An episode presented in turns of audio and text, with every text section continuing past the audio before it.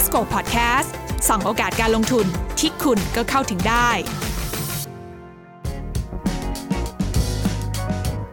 อาณาจักรดิสนีย์ไม่ได้มีแค่มิกกี้เมาส์แต่ว่าการเติบโตของดิสนีย์หลังจากนี้คือสิ่งที่หลายคนต้องจับตา Invesco Podcast วันนี้จะพาทุกคนมาส่องโอกาสการลงทุนในหุ้นดิสนีย์กันค่ะสวัสดีค่ะทีน่าสุพันธกิจเจตทวีกิจค่ะครับแล้วผมบอลภาคภูมิสิริหงทองครับแล้ววันนี้เราก็ยังอยู่กับอีกหนึ่งกูรูนะคะที่จะมาร่วมกันแชร์มุมมองในอาณาจักรดิสนีย์กันนั่นก็คือคุณตู้มานะชัยตันติกาญจนากุลคุณตู้สวัสดีค่ะสวัสดีครับอยู่กันยาวเลยตั้งแต่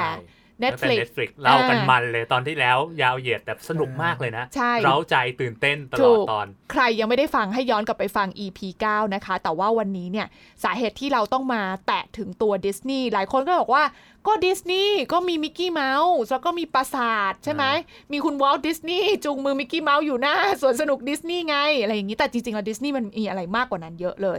นะคะโดยเฉพาะอย่างยิ่งเรื่องของอาณาจักรหนังใช่ไหมคะคุณตู้คะครับผมก็เราอีพิโซดที่แล้วเราคุยกันเรื่อง Netflix เนาะก็เลยอยากจะต่อเรื่องหนังก่อนนะครับก็ถามพี่บอลเล่นๆนะครับลองถามพี่บอลเล่นๆพี่บอลทราบไหมว่าในโลกเราเนี้ยมีภาพยนตร์ที่ทำกันมาทั้งหมดกี่เรื่องโอ้โหยากมากเลยอะสัก 10,000 เรื่อง 10,000 เรื่องได้ไหมยังผิดไปไกลเลยครับพี่อ๋อเหรอผิดไปไกลเลยผมไปลองแล้วครับใช้ Google มาแล้วก็ปรากฏว่ามีประมาณ 500,000 กว่าเรื่อง 500,000 เรื่องเลยโอ้โหอันนี้เป็นเรื่องที่เฉพาะเรื่องที่ถูกเรคคอร์ดบันทึกเก็บเอาไว้นะครับซึ่งจากสถิติเนี่ยตัวเลขของการเพิ่มขึ้นนะครับการเพิ่มขึ้นของภาพยนตร์เนี่ยมันผลิตกันประมาณปีละ 50,000 เรื่องนะโอ้โหปีละ 50,000 เรื่องเยอะมากเลยนะใช่ครับแล้วดิสนีย์เนี่ยเป็นยังไงหมายถึงว่ามันมีส่วนในใน 50,000 เรื่องได้ผลิตกี่เรื่องตรงนี้ยังไงบ้างก็เอาเล่าให้ฟังก่อนคือหนังเนี่ยทั้งหมดมี 500,000 ใช่มั้ยปีนึงผลิตกันประมาณ 50,000 แต่หนังที่แบบว่าซักเซสจริงๆนะครับหนังที่แบบว่าทำเงินจริงๆเนี่ยมีไม่ได้เยอะขนาดนั้นนะครับ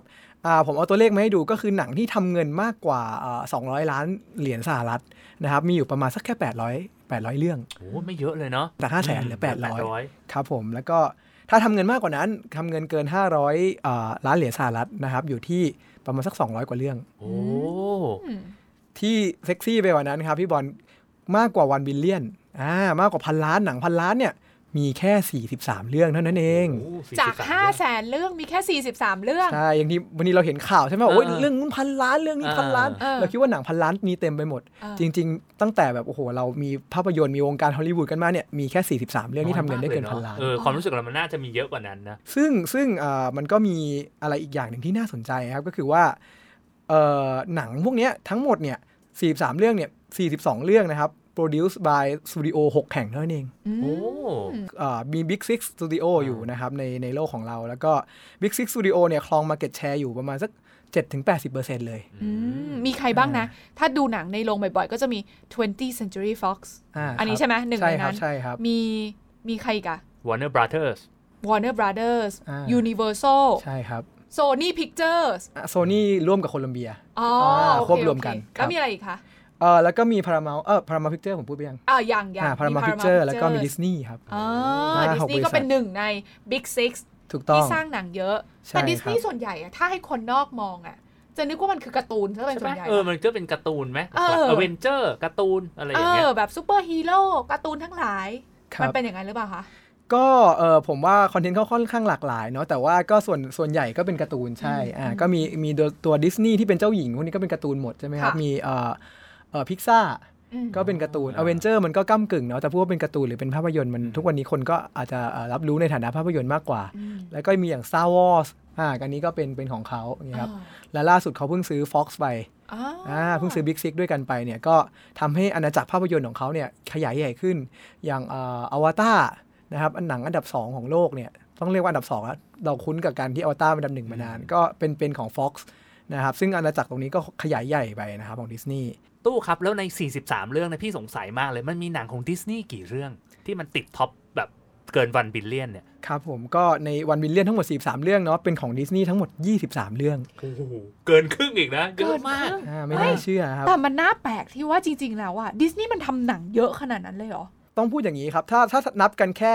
6บริษัทที่ผมพูดว่ามานะครับ Big 6 เนี่ยดิสนีย์ก็ทำเรื่องให้เราเซอร์ไพรส์อีกเรื่องนึงนะครับคือเขาเป็นบริษัทที่ทำหนังน้อยที่สุดในรอบ10 ปีที่ผ่านมา เขาเรียกว่าเน้นทำน้อยแต่ได้คุณภาพแบบว่าเกินบิลเลียนตลอดทำน้อยได้มาก80-20เลยคือเขาทำหนังทั้งหมด131เรื่องในประมาณตั้งแต่ปี2009มาว้าวซึ่งฮิตเรทก็สูงเนาะเพราะว่าจาก131เรื่องก็มี20กว่าเรื่องนะครับที่กลายเป็นหนัง1บิลเลียนแล้วเขาทำได้ยังไงครับตูที่แบบเฮ้ยมันผลิตคอนเทนต์ที่แบบออกมาน้อยเรื่องนะแต่แบบโดนใจแบบคนดูได้เยอะขนาดนี้ครับ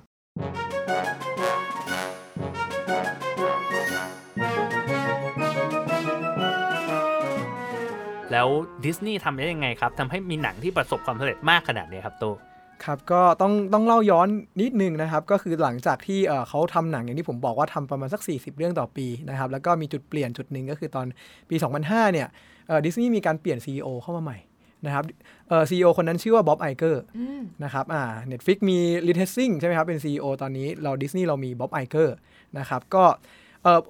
ผมประเมินจากสิ่งที่บ๊อบไอเกอร์ทำนะครับผมคิดว่าเขามีกลยุทธ์หลักๆเนี่ยอยู่4ข้อนะครับซึ่งเป็นกลยุทธ์ทั้ง4ข้อเนี่ยผมเรียกรวมว่าโฟกัสโฟกัสที่มี4ข้อเป็นโฟกัส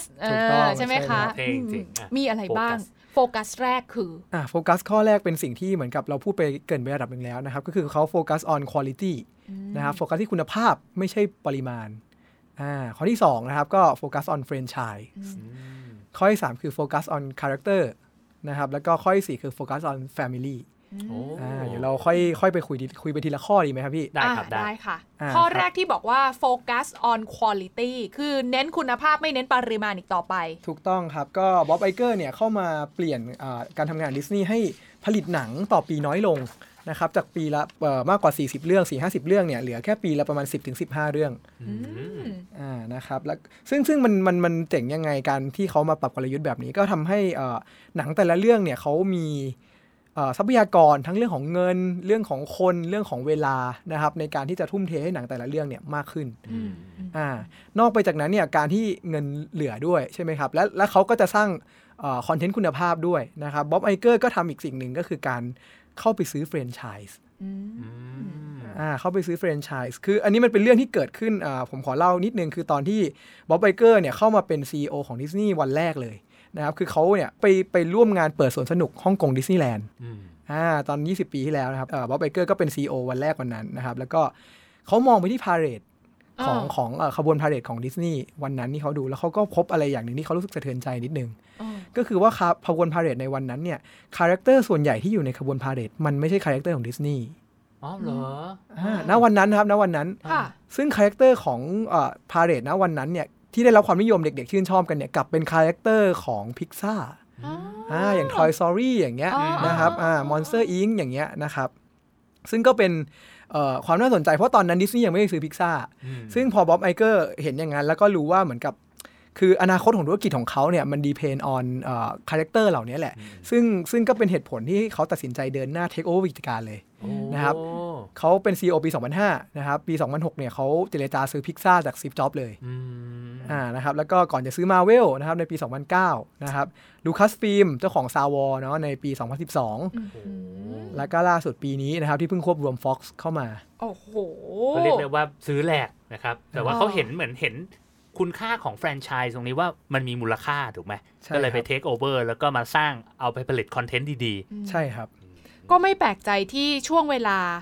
4-5 ปีหลังมานี้เนี่ยถึงแม้เขาจะผลิตหนังน้อยแต่ว่าทุกหนังทุกเรื่องที่เขาใส่พละกำลังลงไปเนี่ยคือเขาทุ่มเทรีซอสลงไปเยอะดึงเอาพูที่เขาแบบซื้อกิจการเข้ามาเนี่ยมารวมพลังกันแล้วก็ทำให้หนังมันเกิดขึ้นมาแสดงว่าช่วงเวลาที่ผ่านมาเนี่ยมันก็เลยทำให้ดิสนีย์นั้นได้ส่วนแบ่งการตลาดขึ้นมาเยอะมากพอสมควรใช่ครับคืออย่างที่ผมบอกว่าดิสนีย์ผลิตหนังน้อยลงเนาะในช่วงประมาณ10ปีที่ผ่านมาแต่ว่าหนังเขาเนี่ยอย่างถ้าเป็นการ์ตูนกับพิกซ่าเนี่ยหนังเขาเฉลี่ยนะครับอยู่ที่ประมาณสัก700 ล้านเหรียญต่อเรื่องนะครับสูงมากสูงมากในขณะที่ถ้าเป็นเฉลี่ยต่อเรื่องของ Marvel เนี่ยอยู่ที่ประมาณเกือบพันล้านเหรียญว้าวนี่เป็นเหตุผลที่แบบว่าเราได้ยินหนัง1 billion 1 million เยอะแยะกันไปหมดเพราะว่าหนังดิสนีย์ทั้งนั้นแหละหนังดิสนีย์ไปซะเยอะพอสมควรแล้วก็อย่าง Star Wars นะครับก็ถ้าผมจำตัวเลขไม่ผิดอยู่ประมาณ 1,200 หรือ 1,300 ล้านเหรียญเฉลี่ยต่อเรื่องนี่ขนาดนับรวมอย่างฮันโซโลที่ไม่ประสบความสำเร็จไปแล้วนะเฉลี่ยยังเรื่องนึงก็ยังประมาณ 1,200-1,300 ล้านเหรียญนะครับก็เรียกว่าแบบทำเงินพ พอสมควรเลยนี่คือที่มาของคำว่าโฟกัสFocus on Franchise กับ Franchise ใช่ผมอาจจะใช้คำผิดไปนิดนึงด้วยผมคิดว่าน่าจะใช้คำว่า Super Franchise มากกว่าคือเขาเนี่ยเลือกซื้อเฉพาะ Franchise ที่มันแบบว่าใหญ่จริงๆเป็น Franchise ที่ทรงพลังจริงๆนะครับเป็น Franchise ที่เหมือนกับพอได้ยินชื่อแล้วเรามีภาพในหัวออกมาเลยอ่ะเหมือนเราได้ยินแบรนด์โค้กได้ยินแบรนด์หลุยส์วิกตองเงี้ยเรามีภาพในหัวออกมาเลยนี่ก็เหมือนกันคือถ้าเราได้ยิน Marvel นะครับได้ยิน Star Wars ได้ยิน Pixar Toy Story เราได้ยินคำเหล่านี้ปุ๊บเราจะมีภาพในหัวออกมาเลยว่ามันให้ความรู้สึกยังไงคาแรคเตอร์มันเป็นยังไงเรารู้สึกประทับใจกับมันยังไงนะครับตู้บอกว่ามี4โฟกัสใช่ไหมเราคุยกันไปแล้วเรื่อง quality อันที่2เรื่อง super franchise ใช่ไหมแล้วก็ยังเหลือ character character นี่คือยังไงนะครับถ้าจำกันได้เวลาเรานึกถึงมิกกี้เมาส์ใช่ไหมครับอย่างที่ทีน่าบอกมิกกี้เมาส์เนี่ยมันจะมีโลโก้หนึ่งเป็นวงกลม3วงเคยเห็นไหมวงกลม3วงพร้อมกันถูกต้องซึ่งมันน่าแปลกใจไหมทำไมวงกลม3วงเนี่ยมันทำให้เรานึกถึงมิกกี้เมาส์ได้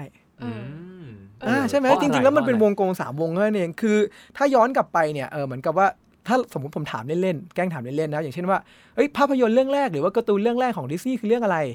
ผมเชื่อว่าคนส่วนใหญ่ไม่ทราบเอาตรงๆคือนี่ก็จะเดาว่ามิกกี้เมาส์ใช่หรือเปล่าไม่ใช่เอาตรงๆก็คือผมเองไม่ทราบชื่อเรื่องด้วยเหมือนกันแต่ทุกคนจำพระเอกของเรื่องนั้นได้แม้จะไม่รู้ว่ามันคือเรื่องอะไรถูกต้องพระเอกคนนั้นก็คือมิกกี้เมาส์เจ้าหนูมิกกี้บางคนเรียกเจ้าหนูมิกกี้ใช่ไหมครับแต่ว่าคอนทราสต์นิดนึงครับเจ้าหนูมิกกี้คนนี้อายุ91ปีแล้วครับโอ้โหเป็นคุณปู่แล้วใช่ครับต้องเรียกว่าเป็นคุณปู่มิกกี้แล้วนะครับแต่ก็ยังยืนเคียงข้างของคุณวอลต์ดิสนีย์ในหน้าสวนสนุกทุกแห่งอยู่ถูกต้องคือทุกวันนี้คุณปู่ไม่รับเล่นหนังแล้วไม่ไหวแล้วนะครับ90กว่าปีแล้วแต่ว่ายังเป็นพระเอกให้กับดิสนีย์แลนด์ทุกแห่งและก็ยังเป็นพระเอกให้กับดิสนีย์มาเสมอคือโลโก้ของดิสนีย์ก็เราก็นึกถึงโลโก้ของมิกกี้เมาส์ถูกไหมใช่ใช่ครับผมซึ่งอันนี้คือตัวอย่างของคาแรคเตอร์ที่เขาขายได้ถูกต้องคือคาแรคเตอร์เนี่ยมีอายุยืนยาวมากกว่าภาพยนตร์เราจำไม่ได้เนี่ยว่ามิกกี้เมาส์เล่นเรื่องแรกเรื่องอะไรพูดถึงอย่าง Avenger เราก็นึกถึง Iron Man ใช่ไหมถึงจะตายไปแล้วในหนังแต่ก็ยังอยู่ในใจของเราคือคาแรคเตอร์มันทรงอิทธิพลมันทรงพลังเพราะว่าเหมือนกับผมเข้าใจว่ามันเป็น process ของสมองนะเพราะว่าเราจำคนเราจำคนได้แม่นกว่าเรื่องราว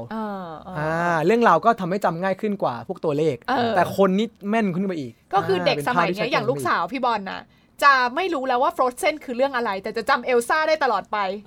อย่างนี้ใช่ไหมใช่ใช่ใช่ยังราพันเซลผมยาวๆใช่ใช่ทุกคนจำราพันเซลได้ถามว่าหนังที่เขาเล่นชื่อเรื่องอะไรไม่รู้เลยชื่อ Tangled อะไรอย่างเงี้ยประมาณนี้ใช่ไหมคือแบบคนจะจำคาแรคเตอร์ได้แม่นกว่าจริงจริงเรื่องราวในหนังซึ่งเขาก็จะเอามา leverage ในการทำธุรกิจต่อไปถูกต้องครับคือว่าพูดกันมาขนาดนี้คนคงบอกว่าดิสนีย์นี่ต้องเป็นทำหนังเป็นธุรกิจหลักแน่ๆเลยใช่ไหมโฟกัส on movie แน่ๆเลยแต่ผมบอกไม่ใช่เขาโฟกัส on character เนี่ยหมายความว่ายังไงก็หมายความว่าจริงๆแล้วธุรกิจหลักของเขานะครับหนังเนี่ย contribute แค่ประมาณ 15% เท่านั้นเองในส่วนของรายได้ที่เหลือล่ะมาจากไหนก็ประมาณครึ่งหนึ่งของ 80% 40% มาจากเรื่องของสวนสนุกดิสนีย์แลนด์กับโปรดักต์ของเขานะครับแล้วก็อีก 40% เนี่ยมาจากธุรกิจทีวีถ้าเราเป็นคนไทยเราอาจจะไม่ค่อยทราบเนาะว่าดิสนีย์เขามีธุรกิจทีวีมีอะไรบ้างครับนะครับธุรกิจทีวีของเขาเนี่ยก็ประกอบไปด้วย ESPN ที่เกินไปแล้วนะครับแล้วก็มี ABC อันนั้นเป็นกีฬาแล้วก็เป็นทีวีทั่วไป ABC ใช่ๆมีช่อง ABC ทีวีทั่วไปแล้วเขาก็มีพวกเคเบิลทีวีที่เป็นของดิสนีย์อีกหลายตัวนะครับแล้วก็มีอีกอันนึงชื่อ Freeform แต่อันนี้ผมไม่ได้ค่อยได้ตามเท่าไหร่แต่เข้าใจว่าเป็นช่องเหมือนกับช่องครอบครัวอะไรเงี้ยคือก็จะพูดให้เห็นภาพว่าดิสนีย์เนี่ยเป็นเจ้าของมีเดียหรือว่าทีวีเนี่ยค่อนข้างเยอะแล้วล่าสุดเขาไปซื้อ Fox มาด้วยก็จะได้ Fox TV ได้ Fox News ไปอีกนะครับนั่นคือโฟกัสที่3คือเรื่องของคาแรคเตอร์โฟกัสที่4คือเรื่องอะไรคะคุณตู้โฟกัสที่4คือโฟกัส on family ครับก็คือผมต้องถามพี่บอลกับพี่บอลต้องเคยไปดิสนีย์แลนด์แน่เลยถูกไหมเคยทำไมผมถึงคิดว่าพี่บอลเคยไปดิสนีย์แลนด์ไม่ใช่พี่บอลดูมุ้งมิ้งชอบเจ้าหญิงถูกไหมแต่เพราะพี่บอลเป็นอะไรพี่บอลเป็นคุณพ่อยังไม่ได้พาลูกไปนะแต่ว่าพาภรรยาแต่เป็นคุณพ่อแล้วเป็นสามีที่ดีด้วยเพราะมันเป็นครอบครัวใช่ไหมไปแบบเป็นครอบครัวจริงครับผมก็คือดิสนีย์เนี่ยเขาโฟกัสที่ Family ด้วยเพราะว่าทาร์เก็ตต้องยอมรับว่าทาร์เก็ตกลุ่มของเขาคือเขาไม่ได้ทาร์เก็ตพี่บอลในฐานะที่พี่บอลเป็นนักลงทุนคนนึงหรือว่าเป็นผู้ชายหนุ่มหล่อรูปงามไม่ใช่เลยเขาทาร์เก็ตพี่บอลในฐานะที่พี่บอลเนี่ยเป็นคุณพ่อแล้วก็เป็นสามีที่น่ารัก คือคนอยากจะไปเพราะอย่าลืมไปเปิดให้ภรรยาฟังคนอยากจะไปเพราะอยากจะพาคนในครอบครัวไปหาความสุขที่นี่ด้วยกันประสบการณ์ซื้อ experience ถูกต้องซื้อ experience คือเอลซ่าเนี่ยไม่ได้เป็นคาแรคเตอร์ที่พี่บอลอาจจะไม่ได้เป็นคาแรคเตอร์ที่พี่บอลปลื้มแต่ว่าต้องมีคนในครอบครัวสักคนปลื้มเอลซ่าแล้วนะก็จริงเนาะซึ่งไอ้ตลาดเนี้ยที่น่าสนใจพี่บอลเพราะว่าปกติอะถ้าสมมติว่าเขาขายของสมมติว่าหนังทั่วไปเนี่ยขายคุณตู้หรือขายพี่บอลคนเดียวอย่างเงี้ยก็จะได้ทิกเก็ตเดียวไงถูกปะก็อยากดูไงก็เข้าไปดูคนเดียวซูเปอร์ฮีโร่ถูกปะแต่ว่าท่าเนี้ยขายแบบให้ภรรยาและลูกอ่ะคือแบบมันไปต้องคูณ3คูณ4อ่ะถูกป่ะเพราะเพิ่นต้องชวนอาม่าไปด้วยจริงอารมณ์ปัจจุบันว่าคนซื้อไม่ได้จ่ายคนจ่ายไม่ได้ซื้ออารมณ์ประมาณนี้นะลูกอยากไปก็ต้องไปให้หมดเลยเพราะฉะนั้นมาร์เก็ตมันจะใหญ่ขึ้นอีกเยอะเลยถูกต้องครับอย่างโหล่าสุดผมก็มีปัญหานี้ครับคุณทีน่าคือผมอยากไปดูโจ๊กเกอร์มากแต่ไม่มีใครไปดูด้วยแฟนผมไม่ยอมไปดูด้วยแฟนผมบอกจะไปดูทำไมหนังหดหูดราม่าอะไรอย่างเงี้ยแล้วสรุปได้ไปมั้ยไม่ได้ไปครับวันนี้ก็ยังไม่ได้ไปแต่ว่าปีนี้ผมได้ดูหนังที่ผมจะพูดชื่อต่อไปนี้ครับทั้งๆที่ผมไม่ได้เป็นแฟนคลับคืออลาดินครับToy Story ครับโอ้โหเก๋ๆและ Lion King ครับนี่ขนาดยังไม่มีลูกแล้วเนี่ยใช่ครับขนาดจะไม่มีลูกนะครับเพราะว่าลูกคลอดออกมารับรองได้ดูอีกหลายเรื่องเลยถูกต้องเป็นหนังดิสนีย์ทั้งนั้นเลยคือส่วนหนึ่งผมตามหุ้นดิสนีย์ด้วยแต่อีกส่วนหนึ่งคือแฟนผมเนี่ยชอบดิสนีย์มากใช่มันเป็นดินแดนในฝันค่ะของผู้หญิงทุกคนนะเพราะฉะนั้นนี่คือกลยุทธ์ที่จริงๆแล้วเนี่ยมันเกิดจากสิ่งที่คุณตู้ได้มอนิเตอร์มาว่า CEO ของเขากำลังดำเนินธุรกิจไปในทิศทางไหนแล้วก็มากรุ๊ปให้พวกเราได้เห็นภาพกันชัดๆซึ่งก็จริงเนาะนี่คือสิ่งที่ดิสนีย์กำลังเดินทางไปซึ่งมันดูเหมือนจะสร้างเหมือนแบบแผ่ขยายอาณาจักรของดิสนีย์ในรากลึกมากยิ่งขึ้นใช่ๆแต่ทีนี้คำถามก็คือว่านี่คือสิ่งที่เขาวางเป็นกลยุทธ์ไว้แต่สิ่งที่มากระทบกับสิ่งที่เขาเดินไปหลังจากนี้เขาจะเจออะไรกันอีกบ้างความแตกต่างในสมรภูมิที่เขาจะเข้ามาสู่สนามใหม่อย่างสตรีมมิ่งแพลตฟอร์มจะเป็นอย่างไรเดี๋ยวให้คุณตูวิเคราะห์ให้ฟังกันต่อค่ะ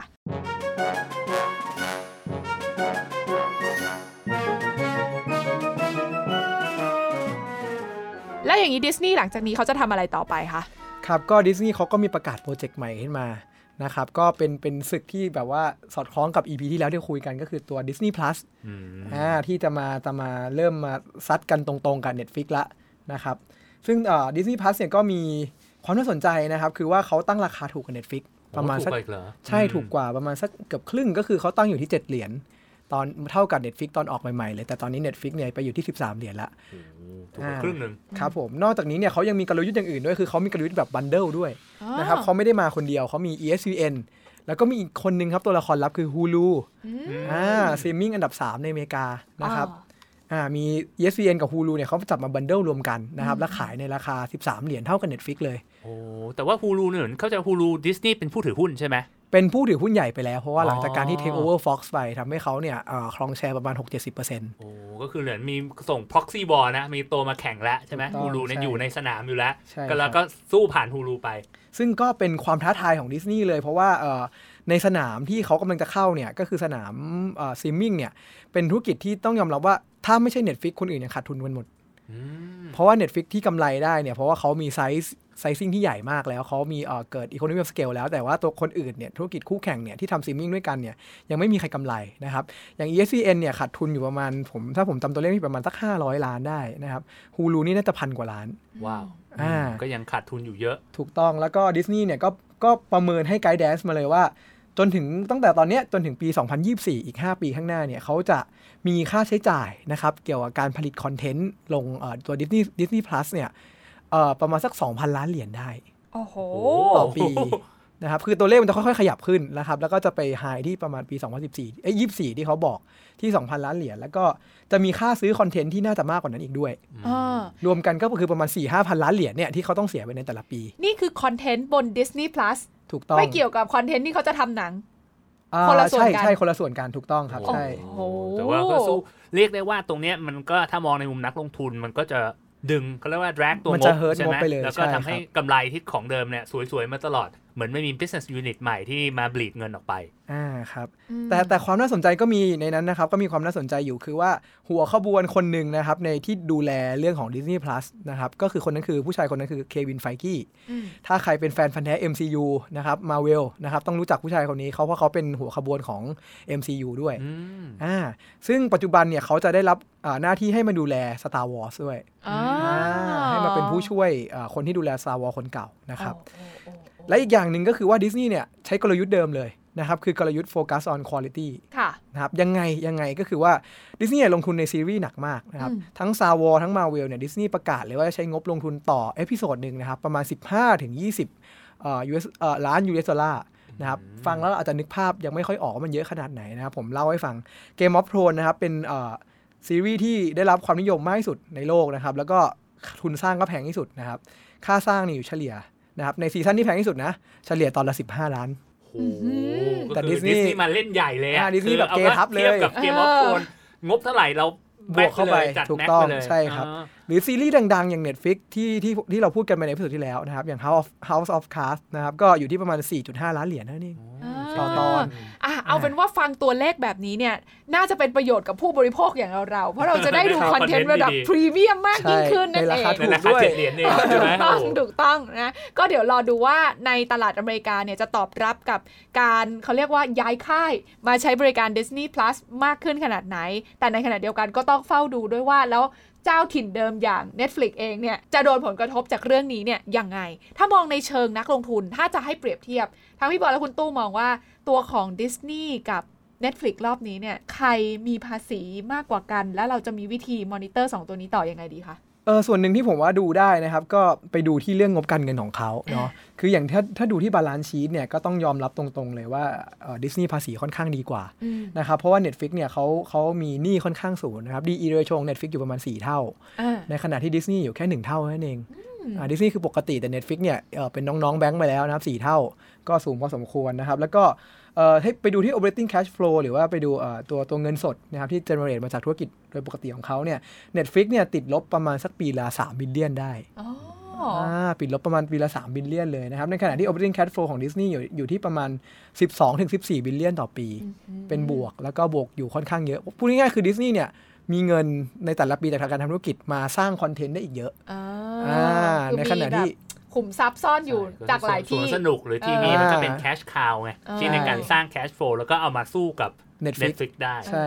ในขณะที่ถ้ามันยังไม่พอก้อนนั้นยังไม่พอเขากู้มาสร้างเพิ่มได้อีก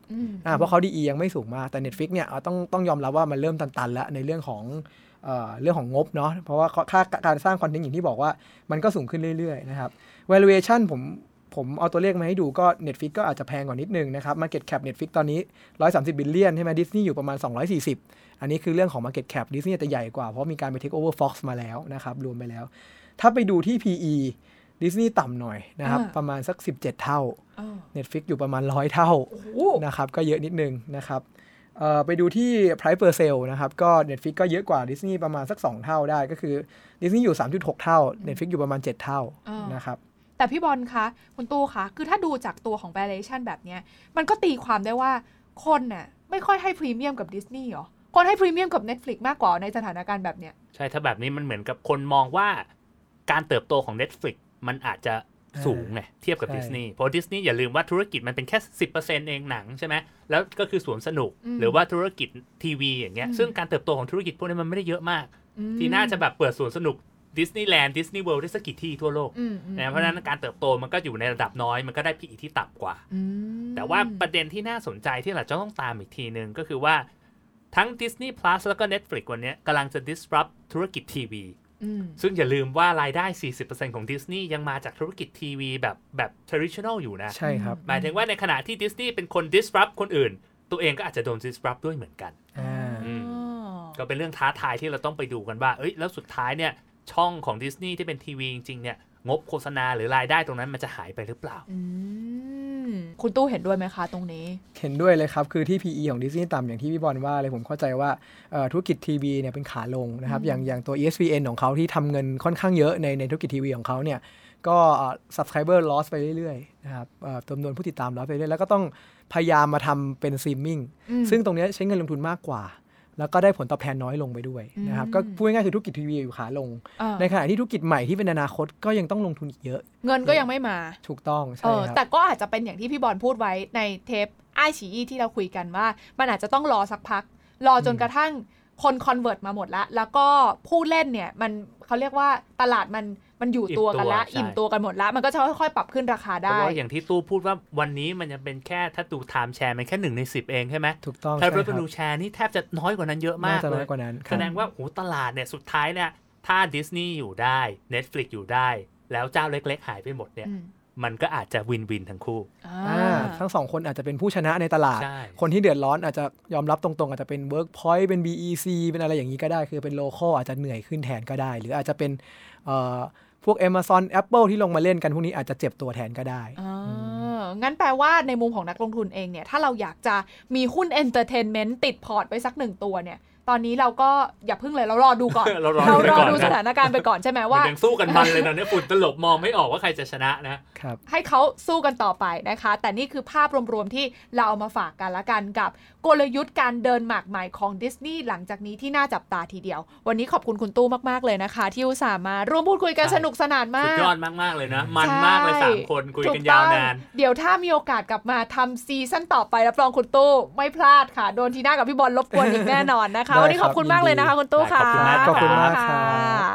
และนี่ก็คือ Invesco Podcast นะคะส่องโอกาสการลงทุนที่คุณก็เข้าถึงได้วันนี้พาทุกคนมาใกล้ตัวเข้าอีกนิดกับหุ้นดิสนีย์นั่นเองค่ะพี่บอลใช่แล้วก็อย่าลืมนะครับฟังแล้วแบบตื่นเต้นเร้าใจขนาดนี้อย่าลืมแชร์ให้เพื่อนๆฟังนะเพื่อนๆนักลงทุนที่อยากจะรู้เกี่ยวกับ Disney หรือว่า Netflix เนี่ยให้ไปตามย้อนฟังดูนะครับแล้วก็อย่าลืมกด Subscribe กด Follow แล้วก็ตามมาคุยกันใน Facebook ได้ใช่ค่ะเรามีเกือบทุกช่องทางแล้วไม่ว่าจะเป็น Spotify, Podbean, SoundCloud, YouTube นะคะแล้วก็ Facebook อย่างที่พี่บอลบอกเซิร์ชคำว่า Invesco Podcast แล้วก็เข้ามาติดตามพูดคุยกับพวกเราได้ค่ะส่วนวันนี้หมดเวลาลงแล้วค่ะทีน่าพี่บอลและคุณตู้ลาทุกท่านไปก่อนนะคะสวัสดีค่ะสวัสดีครับ Invesco Podcast ส่องโอกาสการลงทุนที่คุณก็เข้าถึงได้